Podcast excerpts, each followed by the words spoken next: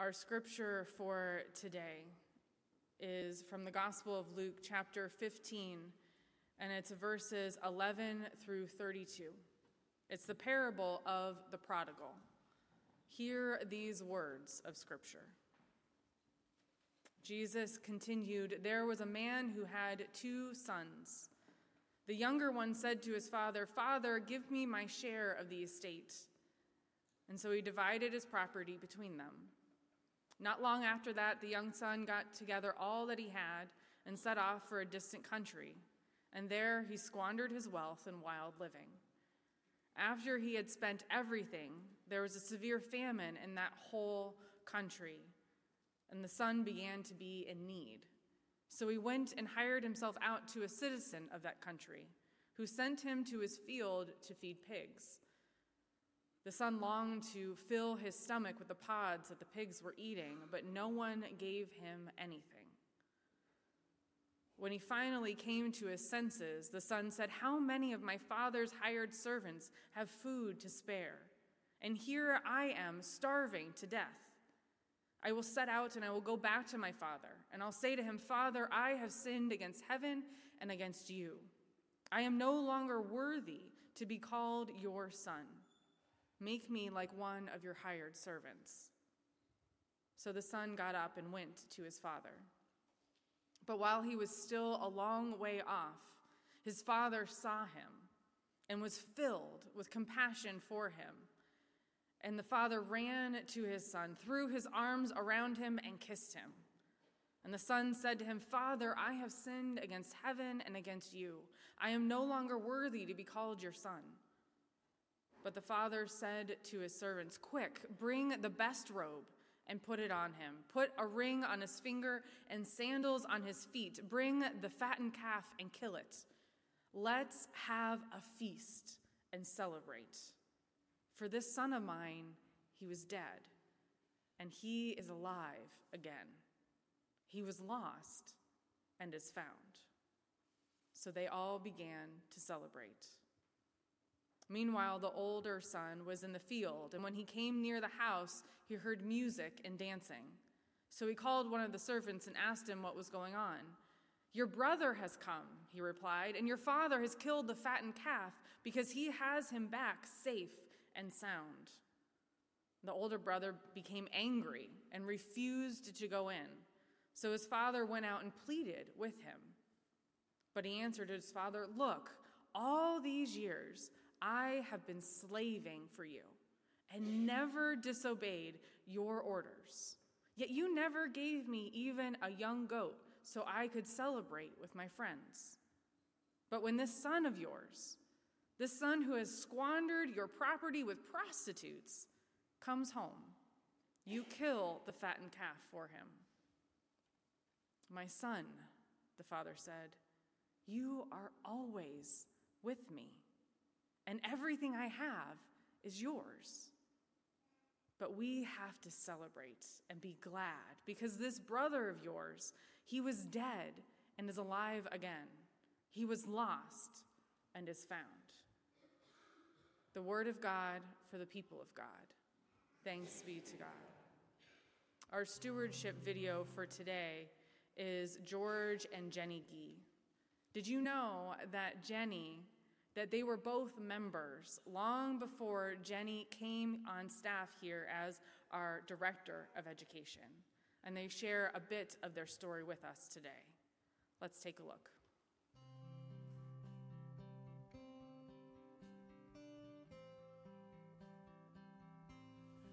As many of you know, I grew up Catholic. Uh, 12 years of Catholic school and lots and lots of worship experiences and looking back on um, how I grew up, I can say that that structure and that tradition really benefited me. Um, and also, I can look at that and realize I developed a very healthy image of God. I grew up Methodic or Cathodist. My dad was Catholic, so I attended worship services at a Catholic church. But my mom was Methodist, so I did all of the um, service activities and social activities at my mother's church vacation Bible school, Christmas parties, potlucks, pancake breakfasts, and that was my experience that formed me and my faith. Since I only knew Catholicism and George was comfortable with it, we stayed Catholic after we got married. Uh, I got as involved as I could once the kids were old enough to start attending Sunday school. I started to attend worship more regularly and teach Sunday school. I was comfortable staying in the Catholic Church. I was familiar with it. Being new to the Cleveland area, I actually enjoyed the anonymity. I knew nothing would be expected of me except to show up, and I was comfortable with that at the time. But as time went on, I started to have some problems. I would attend worship service and listen to sermons, and I was hearing things about the nature of God or what I was supposed to believe, and I was struggling with it. I was having um, some inner conflict. And I wanted to talk to somebody, but I had a problem. One, I really wasn't brave enough or confident enough in my faith to ask the questions. And I realized I didn't know anybody well enough to even have a conversation with. Um, I knew the kids who were in my Sunday school, uh, I knew their names, and I didn't know anybody else. So we had a conversation. We decided to church shop. We were looking for a place where our faith could grow, where we could ask tough questions, where we could find that sense of community that I had lost when I left my mother's church. So we decided to come here. The first time we attended was the end of May of 2003. So we attended that Memorial Day weekend in May, and we decided the next week we wanted to try one other church. And so we did. But we had really had a nice experience at BUMC. And so we decided on to come back, and it was June 8th, 2003. And we walked in, and we were greeted in the narthex by Skip Smith, who said, I'm so glad to see you. I missed you last week. It was then that we realized we had found our new home. We found a place where we could explore our faith and we could find that sense of community and accountability that would help us in our faith journey. And don't think that we were looking for easy answers. We wanted to be challenged.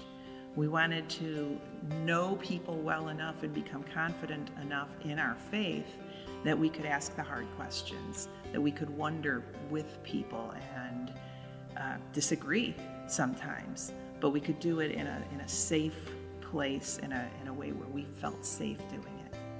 And again, that's what BUMC offered us. You know, it offered a place where we could be challenged in our faith journey, where we could ask those tough questions, where topics that we didn't know we could question and explore would be explored. And it was very beneficial to us. And without a doubt, through the years, we have been challenged. We've had the opportunity to tear our faith apart, to pick up the pieces, put it back together again, and continue to grow and reform um, our faith. We've also had a place where people have supported us through the lows of life, have been there to celebrate the joys of life. And that's been very important to us as well. And we have had quite a few opportunities to potluck. And when we reflect back on this opportunity, realize that this has been the place we are looking for, a place with a church family that knows us for who we are, where we know many of the members and can call them by name, and just really have that warmth that we were looking for. And I laugh when I think back to the time we were praying for God to show us the way to a faith community where we could feel at home, where we could grow in our faith, where we could ask the big questions. Um, God didn't answer our prayers in the way we imagined. God was very extra in how God answered our prayers. Um, we ended up in a place that was more than we could have ever dreamed of ourselves. And since this is Stewardship Month, we do want to mention that there are several reasons we do give. We give to support the choir, to support Vacation Bible School, to support the maintenance of the building. We give to the many reasons that have allowed this place to exist and be a place that welcomes all. We give because we can't imagine our lives today without this amazing, faith filled place, filled with amazing, faith filled people who have journeyed with us and been with us every step of the way as we've asked the hard questions and we've wondered the big things. We give so that others can find a safe place to grow in their faith, just as we did. We give so that people have the same opportunities we did and are blessed as we have been by attending this church.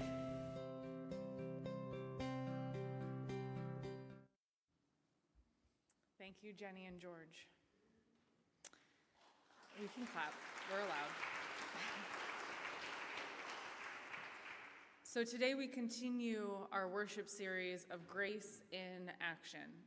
And I have the honor of introducing to you Brian Sheets. Brian is the executive director of the Methodist Foundation, and he is a licensed local pastor and is pursuing commissioning as a deacon in the United Methodist Church.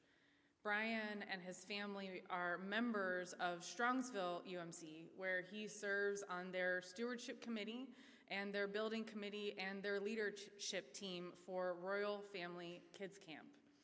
I have known Brian for more years than I realized when I was thinking about it, and I always appreciate his truthfulness and his humor, um, even his dad jokes. And so I am excited for him to bring God's message for us today. Welcome, Brian. Thank you.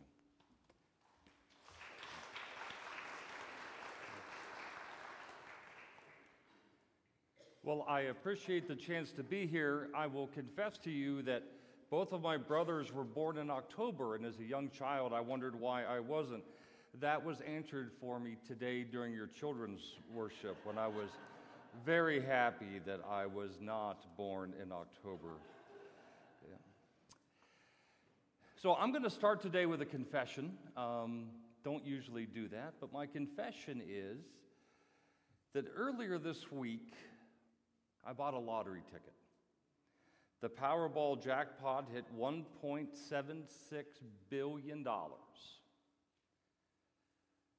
I don't want to brag, but I'm at a financial position where I could afford to whip out $2 and um, not have to confess that to my wife. So I did. And now I know that the odds are not in my favor when I buy a lottery ticket. I know it's a, a horrible investment.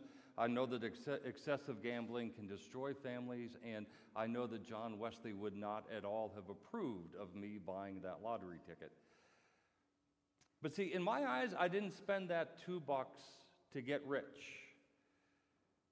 I didn't need the billion dollars. By the way, um, they advertise the jackpot, but once you take the lump sum and then pay your taxes, it's down to about a third of that. So it uh, would have been about $580 million that I would have put in my pocket had I won this. Um, not bad, but a far cry from the, the advertised. So I didn't spend my $2 for the chance to win $580 million. I paid $2 for the chance to dream, for the chance to say, what would I do if I won $580 million? I dreamt about buying a small lake somewhere in the Carolinas and building a house next to it, a house where my wife and I could live, and our daughters and future sons in law and grandkids and friends could come and visit. It's not a bad dream. I dreamt about getting a $16 focaccia burger at Russ's restaurant and feeling pretty good about that. But mostly, I dreamt about changing the world. I, I dreamt about a big fat gift to Playhouse Square, my, where my wife and I volunteer, and I think is one of the great gems of Cleveland. I dreamt of a gift to the National Parks Foundation to help renovate the National Mall in Washington, which is desperately needed.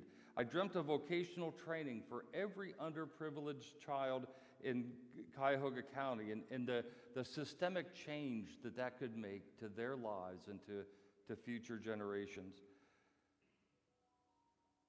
And then I thought, what would it take for every hungry belly to be filled when the, the Cleveland Food Bank says that they can feed a family for a week on just a dollar? What kind of difference could I make with that kind of money? For the church, I dream of retiring the estimated $2 million in student loan debt for young clergy in this conference. Amen? Amen. Amen. I, th- I thought that might be well received. I dream of every one of our 400 local churches learning about their communities and investing in them in a way that really makes a difference. Amen, Kathy? Amen. So, what's my shopping list so far? I've got a house, I've got a lake, I've got an approved national mall, universal vocational education, no debt, effective churches, and a focaccia burger. I wonder how much of that $580 million would be left.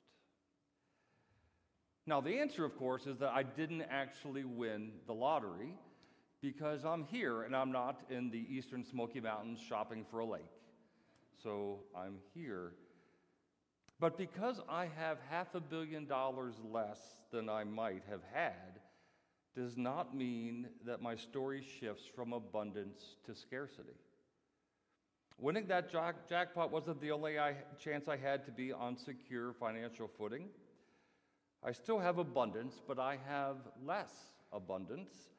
I can't end hunger in Cleveland, but I could feed a family for a month just with what I have in my wallet this morning. The line between scarcity and abundance is not a thick, dark, black line. And that brings us to the story of the prodigal.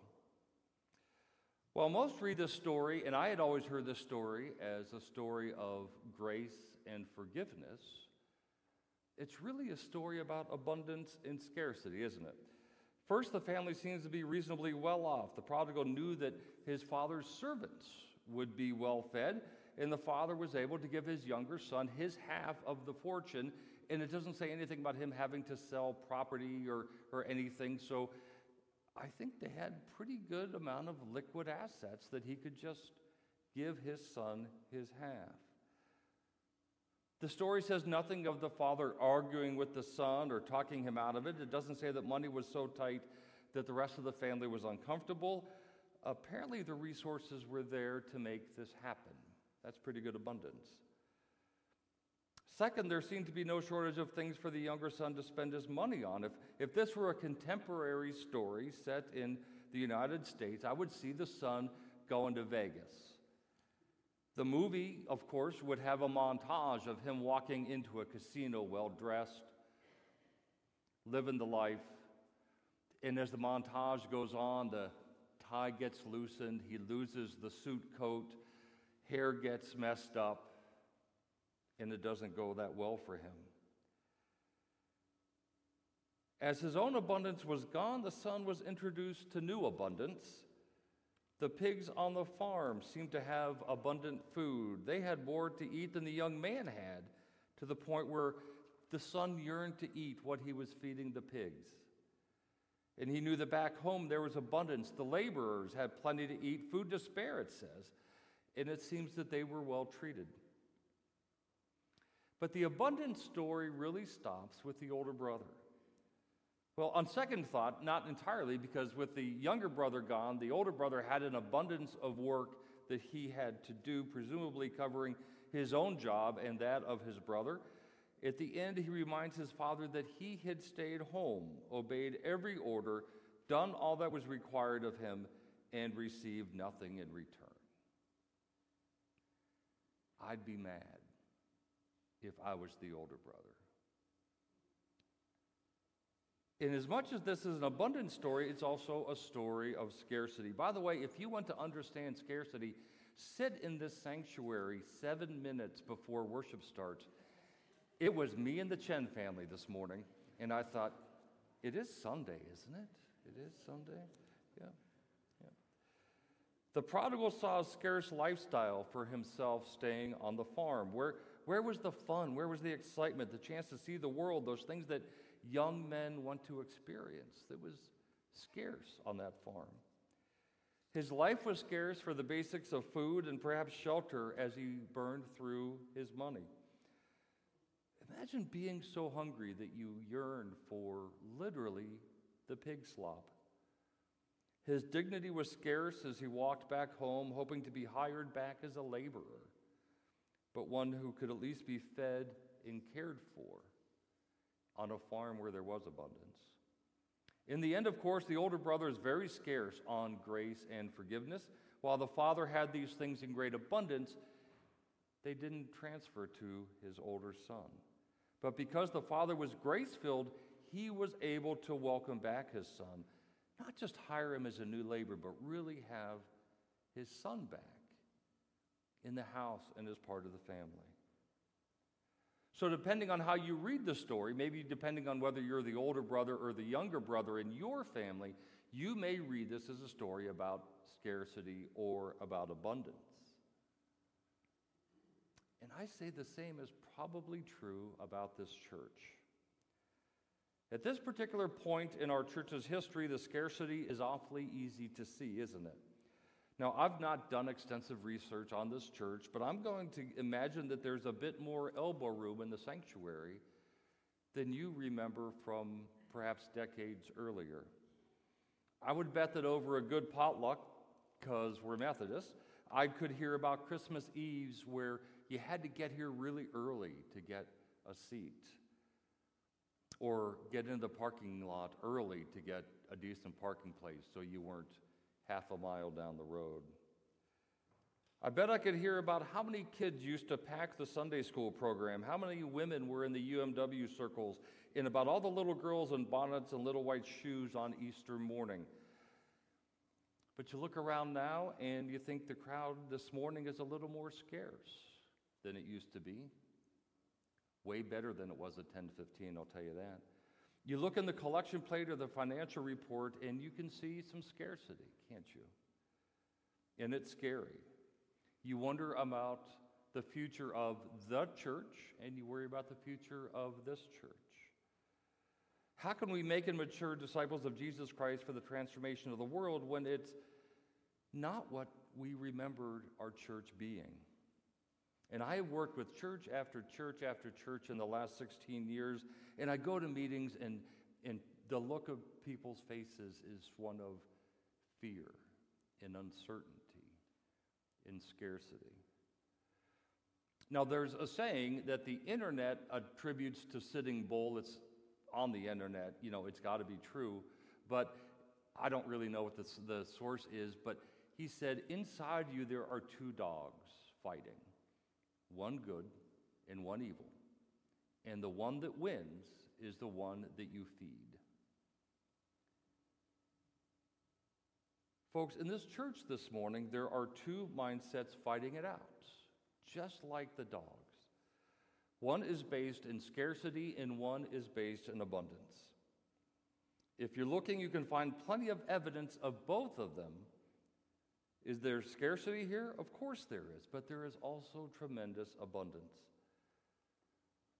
I invite you, as you think about your relationship with church, to do so out of the lens of abundance. Focus on the good, the spiritual, the wonders of our community and our church. See it all for what it, for what it could be. My friend is retired for the Sherwin Williams Company. He did, did marketing his whole career, and he said the best paint salesman is the one who could get you to envision color instead of the dingy walls that you have now, who could envision brightness and clean and renewed. There are plenty of dingy walls around here. Now, that's not literal, that's not a criticism of your trustees, but there are plenty of dingy walls in our lives and in our church that need paint. Can you, I wonder, can you imagine a sanctuary without the elbow room? Where you say, we better get in there or we won't get a seat or, or we won't get our assigned seat, right? Can you imagine pulling into the parking lots and it's tough to find a place to park? Can you imagine that? You know, I know that in the course of the church year, a lot of you really like Christmas Eve and a lot of you like Easter morning. It's your favorite times in the church. I know that I'm in the right job because honestly, my favorite time in the church year is stewardship season. And I guarantee I am the only one in this room who believes that. Next May, this church will be living out of scarcity or out of abundance based on what goes on a pledge card this fall. There will be lots of reasons to feed the scarcity dog in you. I, I, I, don't doubt that, like inflation and economic uncertainty, but there will be just as many reasons to see abundance. And if abundance is where you land, what a wonderful church this could be. So, although I didn't win the lottery, imagine finding out that someone in this church did. And rather than cashing it in and paying all those taxes, they, they came in on Tuesday morning to Pastor Heidi's office and said, Here's my lottery ticket. Church can have it. It's a lot of money. If your church suddenly received half a billion dollars, what would you do with it? Last year you gave 92 bikes to different charities. What if you could call those charities and say, You tell me how many bikes you need to do your ministry, and they'll be there on Tuesday. I love that you made your building more accessible last year, but what if you could help every person with a disability in Brecksville make their home more accessible with ramps and chairlifts and all those things that are needed. Everyone in the community could be blessed by that. If you read how the grew church in the book of Matthew, it's really a fairly basic formula, right? Jesus sees somebody in need, goes to them, or they come to him, and he he helps them, He heals them, He, he does whatever drives the demons out. And they go back to their friends and they say, There's this guy named Jesus. And he made a huge change in my life. I'd like you to meet him. And they all go to where Jesus is, and then he preaches. You'll be shocked to know that Jesus didn't grow the church through a Facebook page or online, although we're glad you folks are with us today. So, what kind of a change in your community would half a billion dollars make? How many of those people who receive bikes or a new ramp or some help would bring their friends to church? Then you would have to start to get here earlier. I would hate to break that to you. But remember, I have abundance in my life now, having not won the lottery. You know, perhaps the oldest fundraising joke is that at a big fundraising event, the chairman stands up and he says, I have good news and I have bad news. The good news is we have all the money we need to complete this project. The bad news is all that money is still in your wallet. This church has tremendous abundance. Here's the reality nationally, United Methodists give 1% of their income on average to the church and another half percent to other charities in their community. That's according to a study by the uh, Lake Institute on Faith and Giving, part of the Lilly School of Philanthropy. 1%. We're called, of course, to give 10%. Now, if you just got really uncomfortable saying, oh my goodness, here he comes, he's going to slam us that we have to be tithing or we're going to hell, that's not going to happen. If you would like me to tell you that, see me afterwards, we'll, have a, we'll share a little conversation. But I don't want you to think about that. I want you to think differently. Assuming that Brecksville is average, and I'm sure that you are decidedly among above average in nearly every category, but assuming you're average when it comes to giving, giving 1%. Your proposed budget for next year is $630,000. What if, instead of giving 1%, the average member of this congregation Your budget goes from 630,000 to 6.3 million dollars. That's abundance. That is a lot of wheelchair ramps and bikes and welcoming and love for your community. Okay, but that's not going to happen, right? But what if your giving went from 1% and went up 10% from there? So we've gone from 1% to 1.1%. That would generate an extra $63,000 in this church. Your budget would go to $700,000. And we've already paid the staff, we've already paid the utilities, we've already cut the grass. And we have an extra $63,000 laying around to change the world. That's powerful. So when you do your pledge card for next year, don't just say, you know what, I think we always give 3% more. So you dig out the, the, the, checkbook or the last year's tax form, and what did we give, and you add 3%, and that'll make everybody happy. And we'll, what if you didn't? What if, as you filled out that pledge card, you said, at least do the math? What would it cost us to increase our giving next year 10%? Or 25%?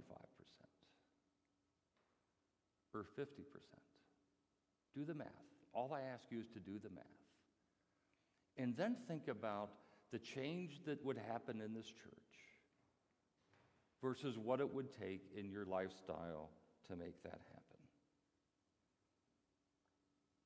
Now, for some of you, that's an impossible to jump, jump, and I don't want to shame you or make you feel coerced. Just remember the story of the widow's mite. But for those of you who could, what kind of a change would it require? Would it require you to subscribe to one less streaming service or cut back on the cable TV package? Would it require you to hang on to that car for another year? Shave back a notch or two on your vacation planning. Cut back on how often you can have one of Russ's amazing focaccia burgers.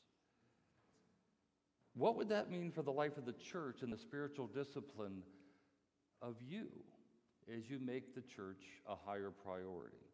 What would it mean for this community to have a church literally in the center of the community with a great abundance of resources to share with it? People with disabilities would be safer in their homes. People who feel lonely would feel the love of God. They'd come to church, maybe. Maybe they'd tell their friends about this amazing church right on the square that, that helped them and say, I'm going next Sunday. You want to come? And maybe they do. I don't know exactly how that would change this church. I don't know exactly how it would change the community. But I do know that it will never happen if we have a scarcity mindset, both as individuals and as a church. So I challenge you to be like the father in the story. Put a ring on the finger, put the best robe on, get the sandals, and welcome welcome this church into that place in your heart so that the community can welcome it in a more even more significant way.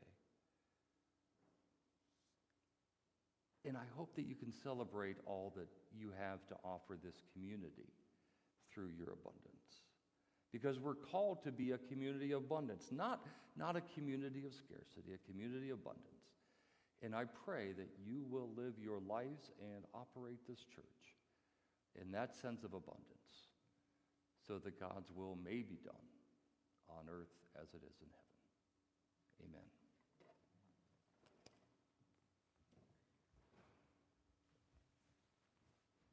Uh, I'm going to invite. Uh Becky and Emmeline to come up and to um, share some special music with us. But I have to admit that thinking about um, an extra $63,000 and the ministry that we could, like, do you guys, do you guys know what we could do?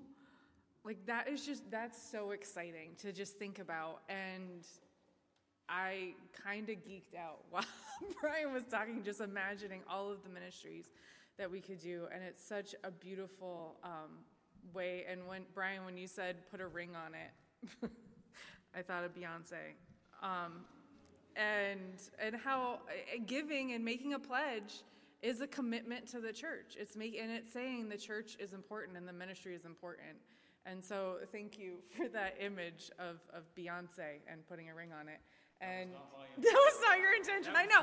Now I know. See, and now I understand how people will come to me after the service and say, "Oh, Pastor Heidi, blah blah blah blah blah," and I'm like, I did not say any of that, but I'm glad that you got it out out of what I said, and that I feel that today. So, um, but we are going to continue our worship through um, beautiful song. And we, I invite those online to share any prayers um, or any uh, concerns that you might have in the comments on Facebook or prayer at bracewellumc.com as we prepare for a time of prayer together.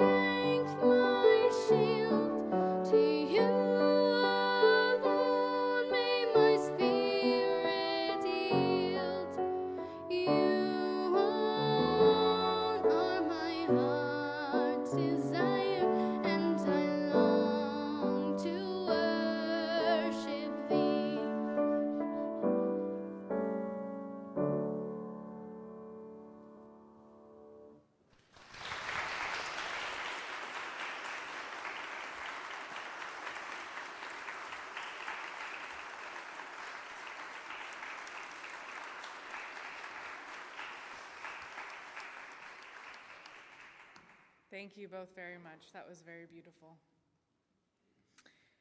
We have a few prayers. Uh,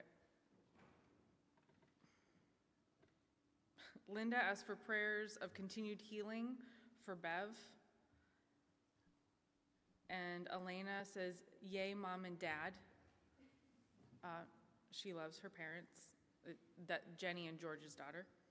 Uh, Marla asked for prayers of travel mercies for Mike, who's heading to Canada this week on a work trip. And Janine asked for prayers for a coworker who lost her son this week. Um, her name, Tommy is her coworker's name. And Shelley asked for prayers for Rob and his family on the death of his mother Carol, as well as prayers for Miriam, who has Crohn's disease, and prayers for Patsy, who has severe diverticulitis. And Taylor asked for prayers for Grace and her daughter Jacqueline. May they feel God's love and know that God is with them. And I also want to ask for prayers for Israel and Palestine, um, for all of the people in that area of the world um, and the uncertainty that they are experiencing right now. And so, with that, let us go to our Lord in prayer. Holy and gracious God, you are one, a God of prodigal grace, and we give you thanks for the gift of life and for each and every blessing that you give us, for family and friends and abundant love. Oh God, as we go through the challenges and the struggles of this life, the suffering and the sorrow, the bleak places of despair, may we be attentive to your guiding hand leading us back to you and your abundant love. We pray that you will be with those who weep and those who can't sleep, for those who have no peace and for those who seek a release in this world. May they each feel your comfort and your love.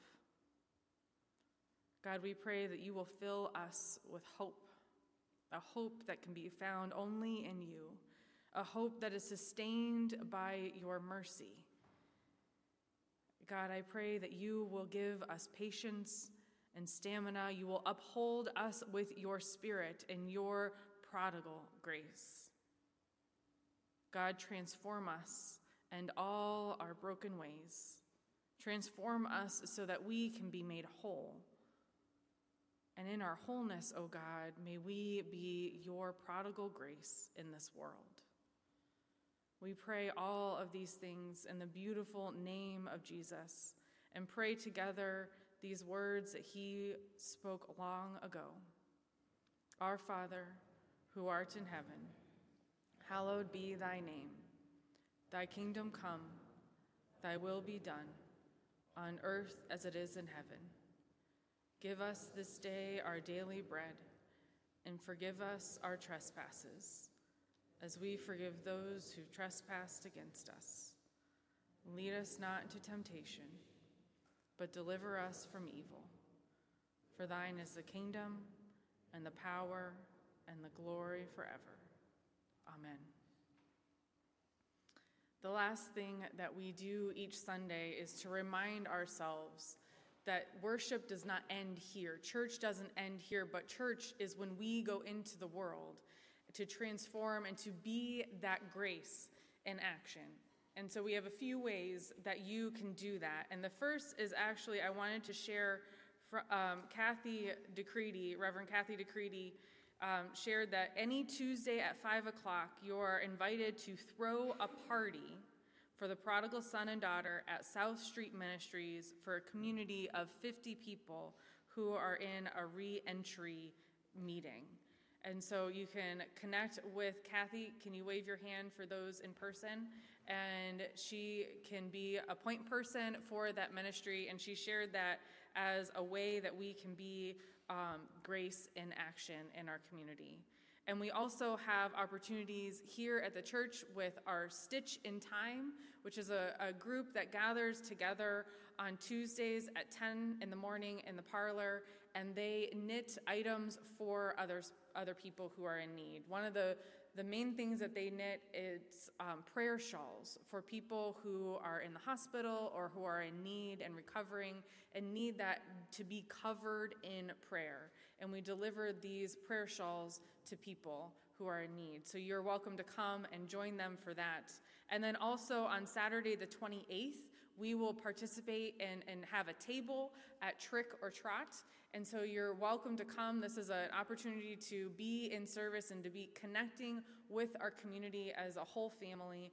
Um, and so you can sign up to, to help and just be at the table and just say hi to people and give out candy.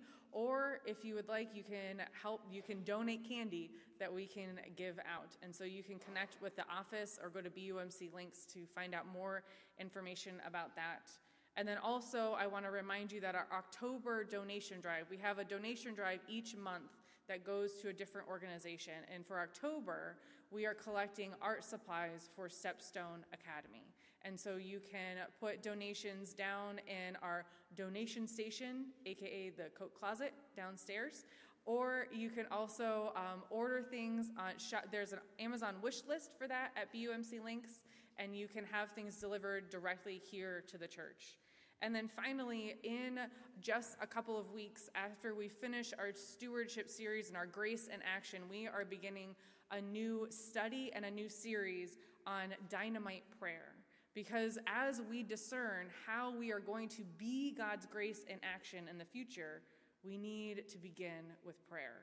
And so, this is actually a 28 day prayer experiment that for you to take home this book and it's quick little um, devotionals that have you praying these prayers of expectation and taking all of the boundaries that we try to place on God and what God can do and thinking about that abundance that Brian was talking about. And so you can grab a book here in um, the entryway or you can grab one online and you can we invite you to do this at home um, you can join then a study that will begin on Sundays, and then we'll also be talking about this in worship. And so I encourage you, and then we'll gather together at the end and we'll talk about how God is calling us to be grace and action and to, to use the abundance that God has given us um, in the year ahead. So, with all of that, let us receive our benediction so we can go and do God's good work in the world. May the Lord bless you and keep you. May the Lord make his face shine upon you and be gracious unto you. May the Lord lift up his countenance upon you and grant you peace. Go in peace and not in pieces. Amen. Let us stand and let us sing together.